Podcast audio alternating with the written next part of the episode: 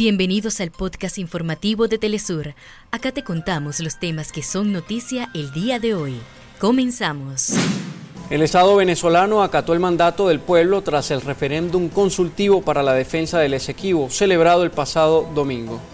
La Corte Interamericana de Derechos Humanos pide a Perú abstenerse de ejecutar la orden del Tribunal Constitucional que indica la liberación del dictador Alberto Fujimori. El ejército sionista dirige sus tropas hacia el sur y el centro de la franja. Han Yunis, con cientos de civiles indefensos, está en la mira del ocupante. Hasta acá nuestros titulares. Para más información recuerda que puedes ingresar a www.telesurtv.net.